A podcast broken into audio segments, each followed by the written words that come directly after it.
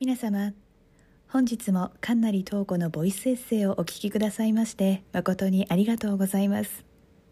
短い時間ではございますがどうぞごゆっくりお楽しみください。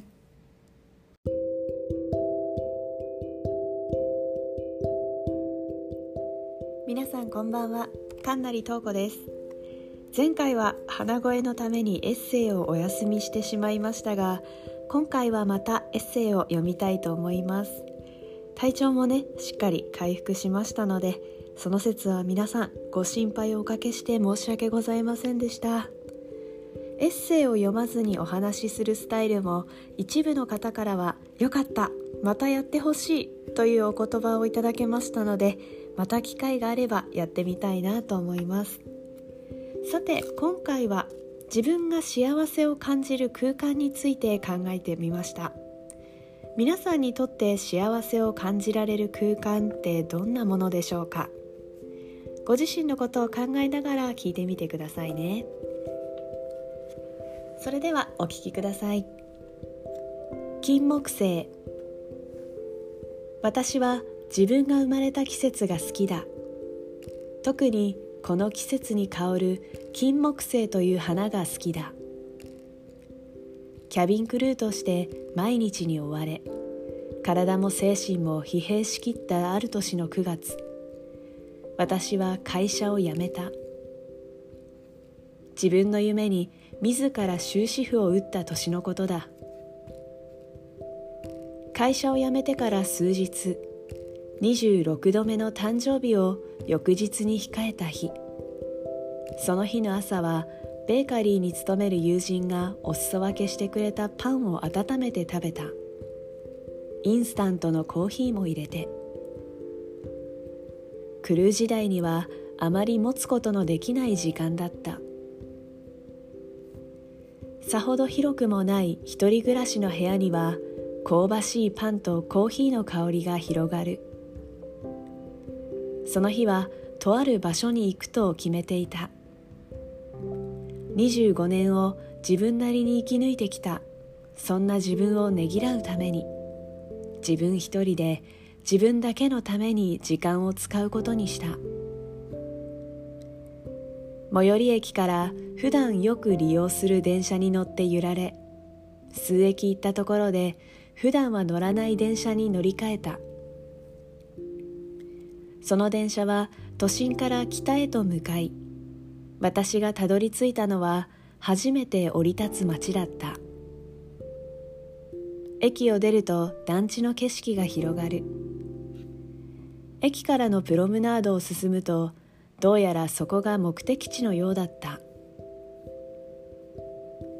金木犀スポット東京あらかじめ検索して調べていた場所。ここは東京練馬区の光が丘公園である。公園の敷地をゆっくりと散策しているとあることに気づく。あの香りがどこからも漂ってこないのだ。これはもしや遅かった。金木犀の最盛期はあらかた決まってはいるものの時期が早まることもあり自分の誕生日の頃まで届かない年も多い。その年も例にも例に漏れずこの日25歳の締めくくりにあの香りを堪能することはかなわなかった。目的を失って辺りを見回すと公園にはたくさんの人がいる。レジャーの秋を満喫する人々であふれかえっているのだ。サッカーをしたりスケボーに乗ったりストライダーにまたがる子供たちもいる。それを楽しげに見ている親たちの笑顔もまたそこにはあふれている。みんな幸せそうだ。金木犀を諦めた私はその幸せそうな光景の全体を感じたくなりそれらを見渡すことができそうなところを探した。広場の階段になっているところがちょうど良さそうであった。そこに腰掛けてカバンからティファニーブルーの手帳を取り出した。毎年買っている高橋の手帳だ。ページをめくりまだ何も書かれていないノート欄を開く。ペンを取り出しこの情景のことや今日の自分の感情を書き出していく。私は私のためにここへ来て私のためにこの場所に座っている。そして私のために今を書き取っている。求めた香りはなくともここに自分を大切にできる空間を感じられた。それはエッグタルトが食べたくて出かけたマカオやバラの香りを求めて目指したブルガリア。世界遺産の旧市街に焦がれて飛んだエストニアなど過去の一人旅で得た空間と同じである。目的は達成できたりできなかったり。それでも自分のためだけに目指したその空間では必ず自分を幸せにする何かがあった。夢を手放して今度こそ一人きりになった自分。それなのにすがすがしい気持ちでいた。好きな仕事を辞めてやったぞ。私はこれだけじゃないんだぞ。これからもっと自分をいろいろな世界へ連れ出していくんだぞってそう決めた秋のこと。あれから10年近い年月が経った。あの頃の自分が思うほど遠くへは来ていないように感じる。本当はもっともっと遠くへ。自分が想像できないような自分になっていたかったはずだ。いつまでも大人になりきれないでいるような自分だけどあの頃の自分と比べてみると自分を大切にできる空間を知っているということはある意味で大人になったと言えるかもしれない。誕生日を過ぎた頃庭であの香りを見つけた。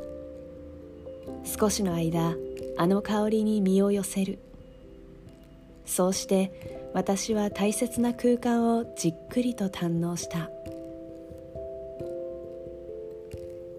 以上金木犀というエピソードでした。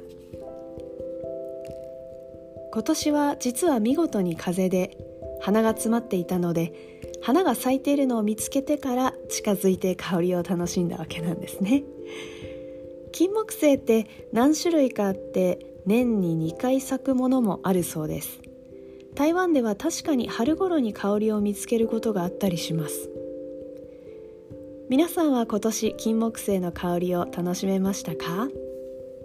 日本はもう終わっているかな？どうでしょうか？もし今年あ金木犀の香り嗅いでないな。でもちょっと嗅ぎたくなってきたなと思う方は是非来年をお楽しみにということで。台湾にいらっしゃる方はもしかしたら春頃またあの香りに出会えるかもしれませんのでそれまで楽しみに待っていてください。このエピソードはノートというサイトでテキストを公開しております。ノートスペースかんなりトーコでブラウザからもお楽しみいただけます。ノートはアルファベットの小文字で NOTE となっております。ご意見やコメントはノートまたはインスタグラムでもご利用いただけます。インスタグラムのアカウント名はアットマークトーコ03437アットマークアルファベットの小文字 TOKO 続いて数字の0437となっております。インスタグラムでは更新のお知らせも行っておりますのでご興味のある方はぜひフォローしていただけると嬉しいです。それでは皆さん本日はこの辺で。また次回この番組でお会いしましょう。